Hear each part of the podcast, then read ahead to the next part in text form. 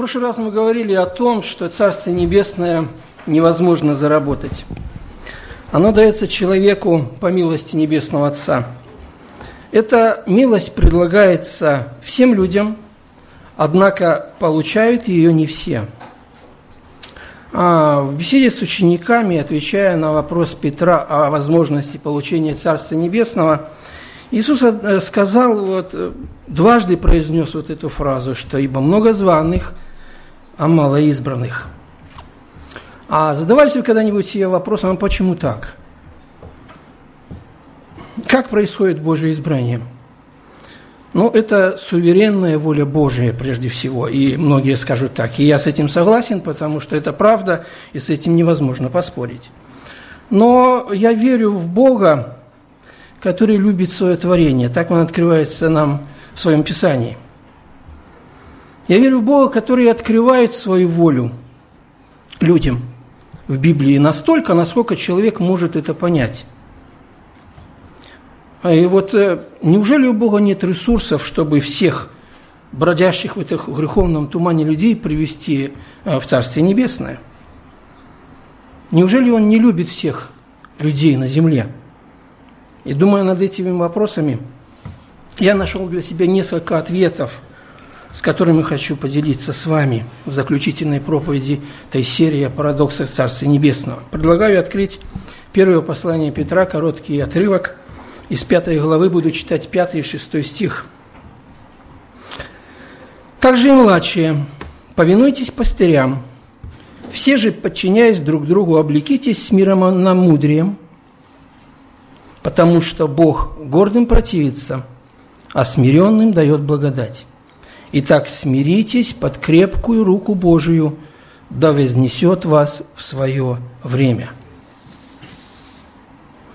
Эти слова апостола Павла, но не единственные в Библии.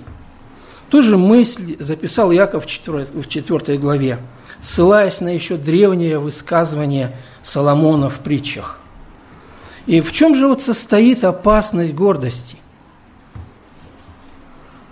Прежде всего, хочется сказать, что гордость – это причина революции в мироздании. Исследуя Писание, мы можем сказать, что гордость не родилась в человеческой среде. Падший ангел возгордился, возжелав стать равным Богу, и вот это вот желание его навсегда разделило его с Творцом и Господом и произвело великую революцию в небе. Обманом и хитростью дьявол поделился этим разрушительнейшим смертоносным оружием с человеком.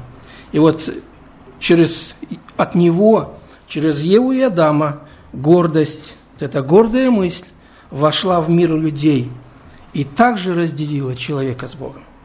Мне кажется, мы не, не сможем до конца понять суть и опасность гордости. Мы лишь видим последствия ее, результаты ее разрушительного действия – Желание и стремление к независимости от Бога на время разрушило гармонию мироздания.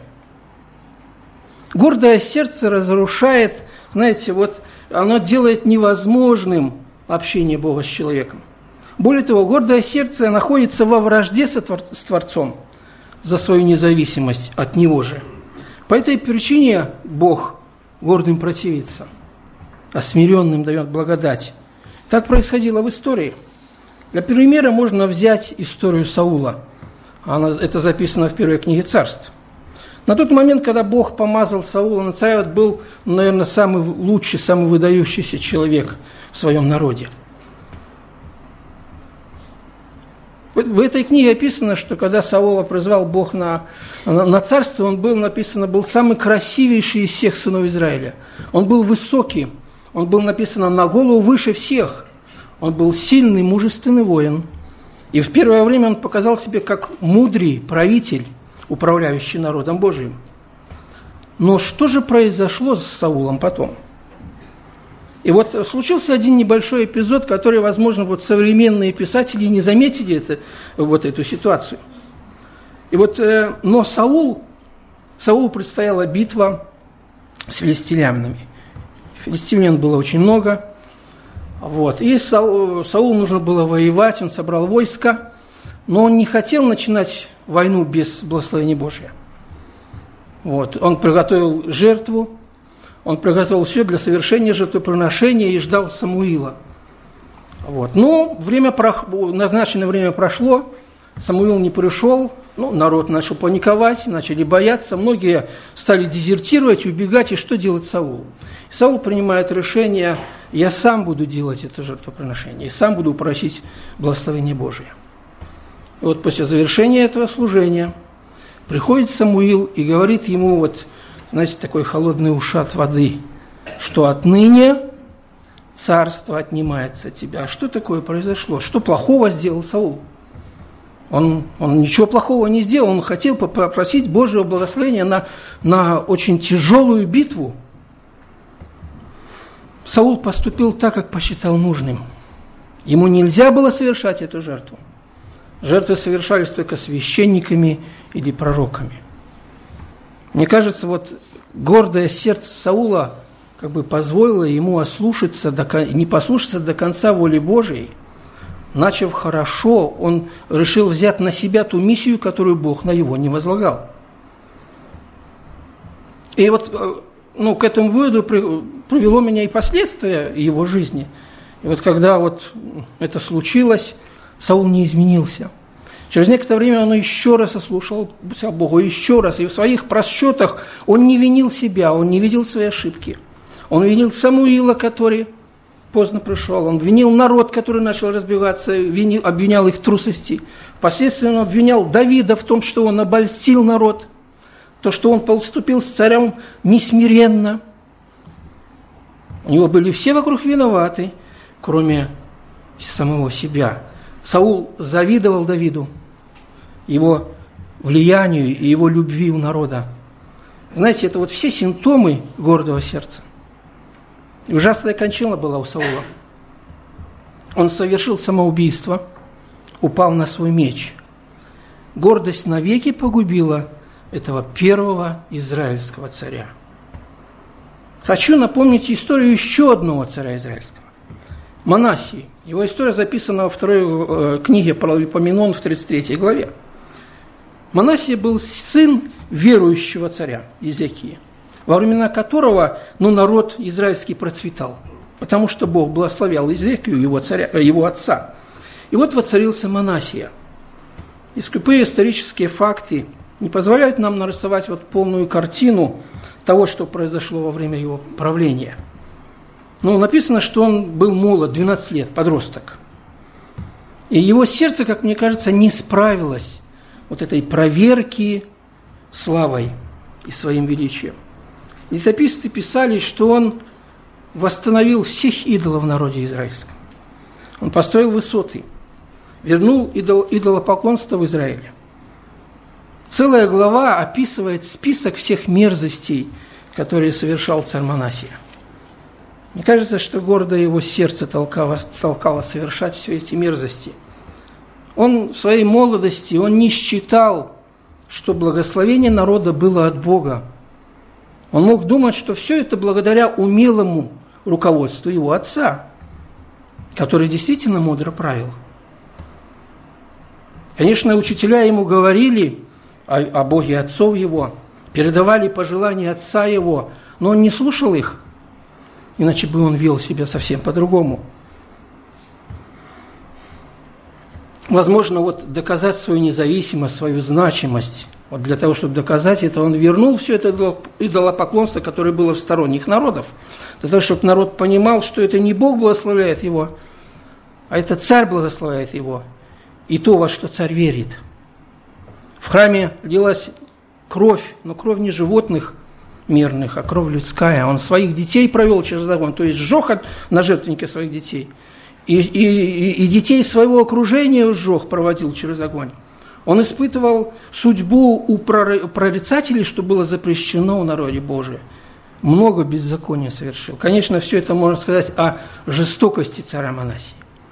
Но это было не просто человеческая жестокость. Это была еще фанатичная, фанатичность вот этого идолопоклоннического культа, поклонения идолам.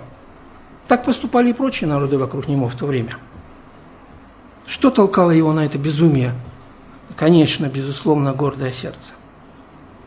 В этой скупой летописи есть один стих, один эпизод, который перевернул всю жизнь этого ужаснейшего из царей и из людей. В 12 стихе 33 главы написано «И в тесноте своей он стал умолять лице Господа Бога своего и глубоко смирился перед Богом отцов своих, и помолился ему, и Бог преклонился к нему и услышал моление его, и возвратил его в Иерусалим на царство его. И узнал Манасия, что Господь есть Бог. И после того построил внешние стены, написано, и поставил начальника, и, и не изверг всех идолов, и восстановил жертвенник Богу живому – в плену, в темнице, в тесноте он искренне раскался перед Богом. Он смирился перед Богом. И что произошло? Бог восстановил Манасию. Несмотря на все, что он сделал. Нам нужно понимать одну вещь, что такие, как Манасии, будут в раю, а такие, как Саул, геройственный царь, который много сделал для народа Божьего – Возможно, этот юноша, который ушел от Христа опечаленным, они, возможно, не будут в раю. Почему? Потому что у Бога есть нечто более ценное, чем наши дела. У Бога есть более нечто более ценное, на что Он обращает внимание, чем на наши добрые дела или на наши плохие дела. Он смотрит на смирение сердца, на состояние этого сердца. Бог дает вот этот незаслуженный свой дар благодати, спасения, наследование Царства Небесное, предлагая всем, дает избранным. И вот Господь приоткрывает нам завесу, каким образом Он избирает этих избранных. Он смотрит на сердце, и, находя там ростки смирения и покорности, Он дает этот дар – и вот это смирение – это не единичный акт смирения, когда, знаете, стиснув зубы от безысходности, мы что-то делаем, так как от нас требуется. Или же для того, чтобы по, по, пощекотать свое самолюбие и повысить свою самооценку, мы что-то делаем, чтобы нас хвалили. Это действительно измененное сердце, которое потом проявляется в жизни в общении с другими людьми. Знаете, у гордого сердца есть, как мне кажется, вот, ну, по крайней мере, две проблемы. Есть так называемые сознательные гордецы. Ну, подавляющее большинство людей мира сего, но понимают, что они гордые. Более того, они стремятся быть гордыми. Они также воспитывают своих детей. Со всех сторон внушается, что необходимо повышать свою самооценку, иначе ничего не добьешься в мире. Ты уникальный, ты особенный – ты креативный, внушает мир молодому человеку, вступающему в жизнь. Различные тренинги учат людей, как добиваться того, чего он хочет от других.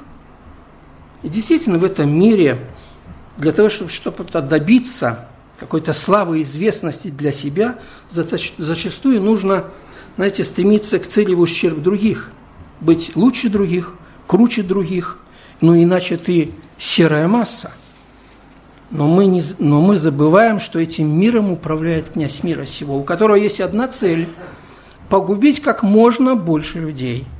И его стрелы направлены в самый центр, в самую суть борьбы с Богом. Есть, э, э, знаете, если говорить такому человеку о необходимости подчинения его воле Божьей воле, можно услышать, что Бог, ну, мне не нужен, я сам проживу. Может, что-то есть в космосе, ну, может, это и есть Бог. Но тот путь, который описан в Библии, он мне не подходит. Я ведь не такой, как все. Ну, мне нужен какой-то свой, достойный меня путь. Я сам найду этот путь. Если рай есть, то я туда как-то сам попаду, так думает гордое сердце.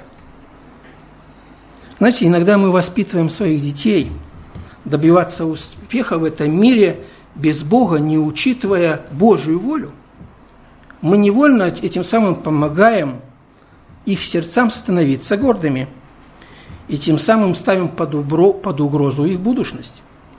Какая польза человеку, если мы научим его приобрести весь мир для себя, а при этом повредим его душе? В этом есть большая опасность. потому что Бог гордым противится, а смиренным дает благодать. Слово апостола Петра звучат как предостережение для всех нас, родителей, для верующих и неверующих, которые воспитывают своих детей, своих внуков. Но есть еще, знаете, вторая проблема. Есть такие гордецы, которые ну, не осознают себя гордецами – ну, они считают себя ну, такими, как все, как все люди, но они не убивают, не крадут слишком много, вот, не бесчинствуют. Вот. Э, действительно, как проверить свое сердце? Насколько оно гордое?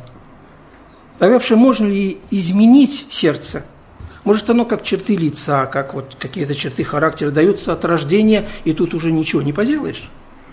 Знаете, это непростые вопросы, это очень важные вопросы, которые касаются всех людей, верующих и неверующих. Об этом мы поговорим чуть позже.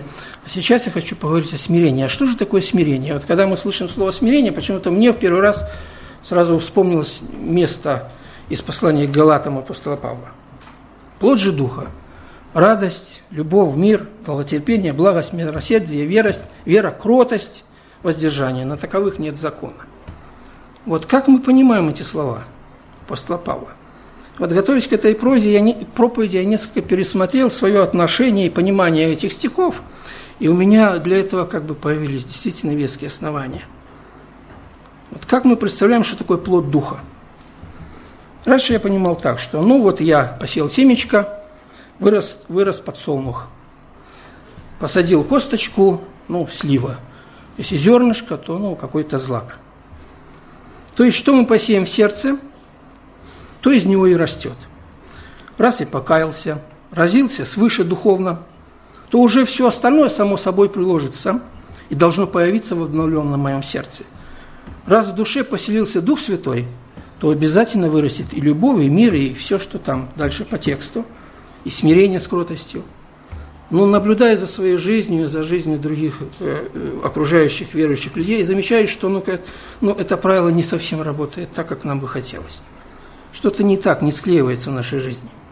Имея определенный христианский стаж, я должен уже быть миролюбивым, уже должен быть как бы, ну, к своему возрасту долготерпеливым, кротким, смиренным. Но почему-то ну, я другой – и когда мы посмотрим в свое сердце, мы тоже найдем, что вот наше желание и чаяние момент покаяния не все как бы исполнились в нашей жизни. А почему так?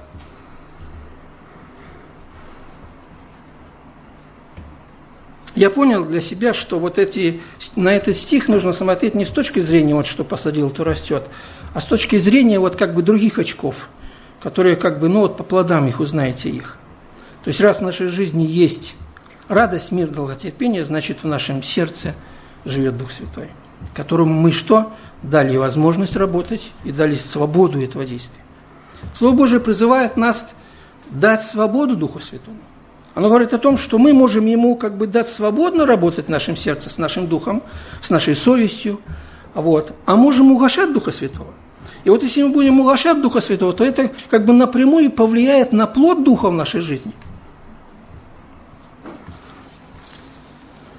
Из этого вытекает, что плод Духа – это совместный труд нашего обновленного Духа и Духа Святого в нашем сердце, которому мы даем свободу действий.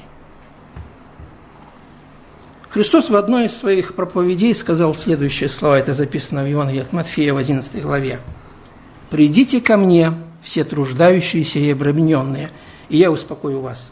Возьмите иго мое на себя и научитесь от меня, ибо я кроток и смирен сердцем, и найдете покой душам вашим, ибо иго мое благо, и бремя мое легко». Знаете, вот эти парадоксальные, удивительные слова, на которые я тоже посмотрел другими глазами. По мнению Иисуса, смирение – это то, чему можно научиться. Более того, смирению нужно учиться – и не просто учиться, а учиться у самого Господа Иисуса Христа. Возвращаясь к тому вопросу от вот этих неосознанных, гордых людях, что гордый человек, вот, что он не всегда осознает, что он гордый, что он имеет гордое сердце, у нас есть прибор, и вот компас, по которому мы можем определить вот это состояние своей гордости. И первая шкала измерения это, – это поставить Христа на свое место, в свою ситуацию и подумать по совокупности наших знаний о Боге, о Его воле, а как бы Он поступил в этот момент. И в этой духовной работе, знаете, есть два плюса. Первое – это мы научимся поступать правильно, и второй плюс – мы увидим по, нашему, по нашей первой реакции, по нашему первому желанию, по нашей, ну, как мы поступили бы – как бы состояние нашего сердца, насколько оно гордое. Нашу гордость можно проверить по, по, по ну, способности нашей принимать свои ошибки. Насколько легко мы можем попросить прощения. Не просто на словах, а действительно понять, что я не прав. Это тоже есть критерий, шкала измерения нашего гордого сердца. Чему можем научиться у Христа? И вот у Иисуса было два основных как бы таких движущих мотива, что характеризовало его смиренное сердце. Это первое – это послушание Небесному Отцу. Нам нужно смирить, э, учиться смирению Христа, наблюдая за тем, как Он был послушен Небесному Отцу до смерти крестной. У Иисуса было полное подчинение и доверие Небесному Отцу. Для этого нам нужно вникать в Писание. И не просто для того, чтобы получать какие-то знания о вере, о Боге, а для того, чтобы прежде всего узнать волю Божию для нас. И это самое главное для нас. Мы должны учиться слушаться Бога, узнавать Ее волю и повиноваться ей. И этому нужно учиться у Иисуса. Когда неверующий человек приходит в церковь и оказывается перед необходимостью изменить свой образ жизни, свое мировоззрение – он говорит, ну, это невозможно, ваша жизнь слишком тяжела. Это нельзя, и это нельзя, и то грех, вот, и то неправильно. А как же жить, а как же получить от жизни удовольствие и радость? Сатана знает, какие картины рисовать, знаете, вот в умах своих подданных, своих жертв. Люди не понимают, в чем же истинная радость. Христос говорит, что иго мое благо. Безусловно, христианский образ жизни, вот э, в этом греховном мире, и когда имея еще в сердце в своем своего же врага, свою гордость, свои плотские наклонности, свои желания, свой характер, это непростой путь. Христос сравнивает его действительно с игом, то есть с, с тяжелым трудом, который возлагается на животное. Жить послушании Божьей воли – это трудно, но это трудно, но это благо для нас. Когда спортсмен тренируется каждый день по несколько раз в такую жару, или в дождь, ему тяжело. Но все эти усилия, для него есть благо, он будет готов к игре или к соревнованию, что приведет его к победе. Когда мы готовимся, например, к экзаменам, к сдаче каких-то экзаменов, испытаний, мы не спим, читаем, записываем, конспектируем, учим наизусть, да? Зачем столько сложностей? Но, вы знаете, это благо для нас. Мы приобретаем благо для своего ума, мы приобретаем какие-то новые навыки, мы повышаем свой профессионализм, и это нужно будет для, возможно, будущей карьеры или для работы. Спортсмен будет готов к нагрузкам, которые ему нужно будет совершить. И вот эти приобретенные навыки помогут его в его, в как бы тем роде занятий, в которые он себе посвятил. Умение подчиняться – подчинять себе воле Божией, смиряться перед Ним – это благо для нас. Мы будем подготовлены ко встрече с Богом. Христос сказал, что бремя мое не только благо, бремя мое легко. Бог ободряет нас, Он говорит о том, что я вас не оставлю одних.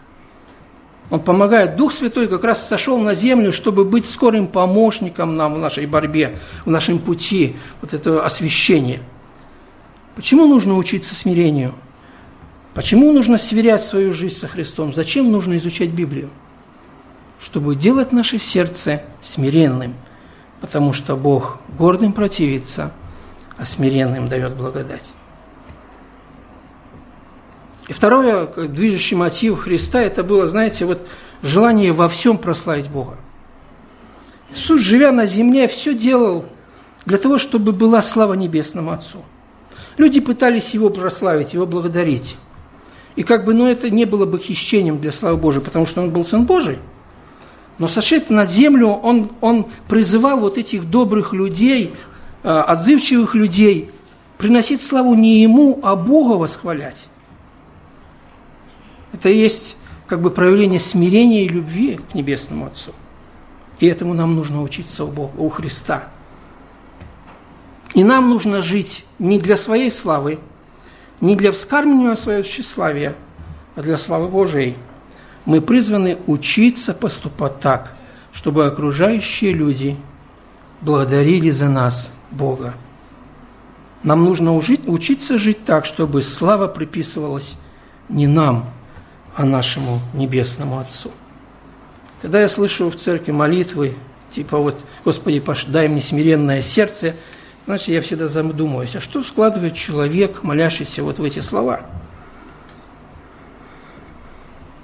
Господь принимает нас такими, как мы есть, но Он хочет, чтобы мы становились лучше, смиреннее и более кроткими. Нет сомнения в том, что Дух Святой – скорый помощник нам – и в деле обновления нашего сердца.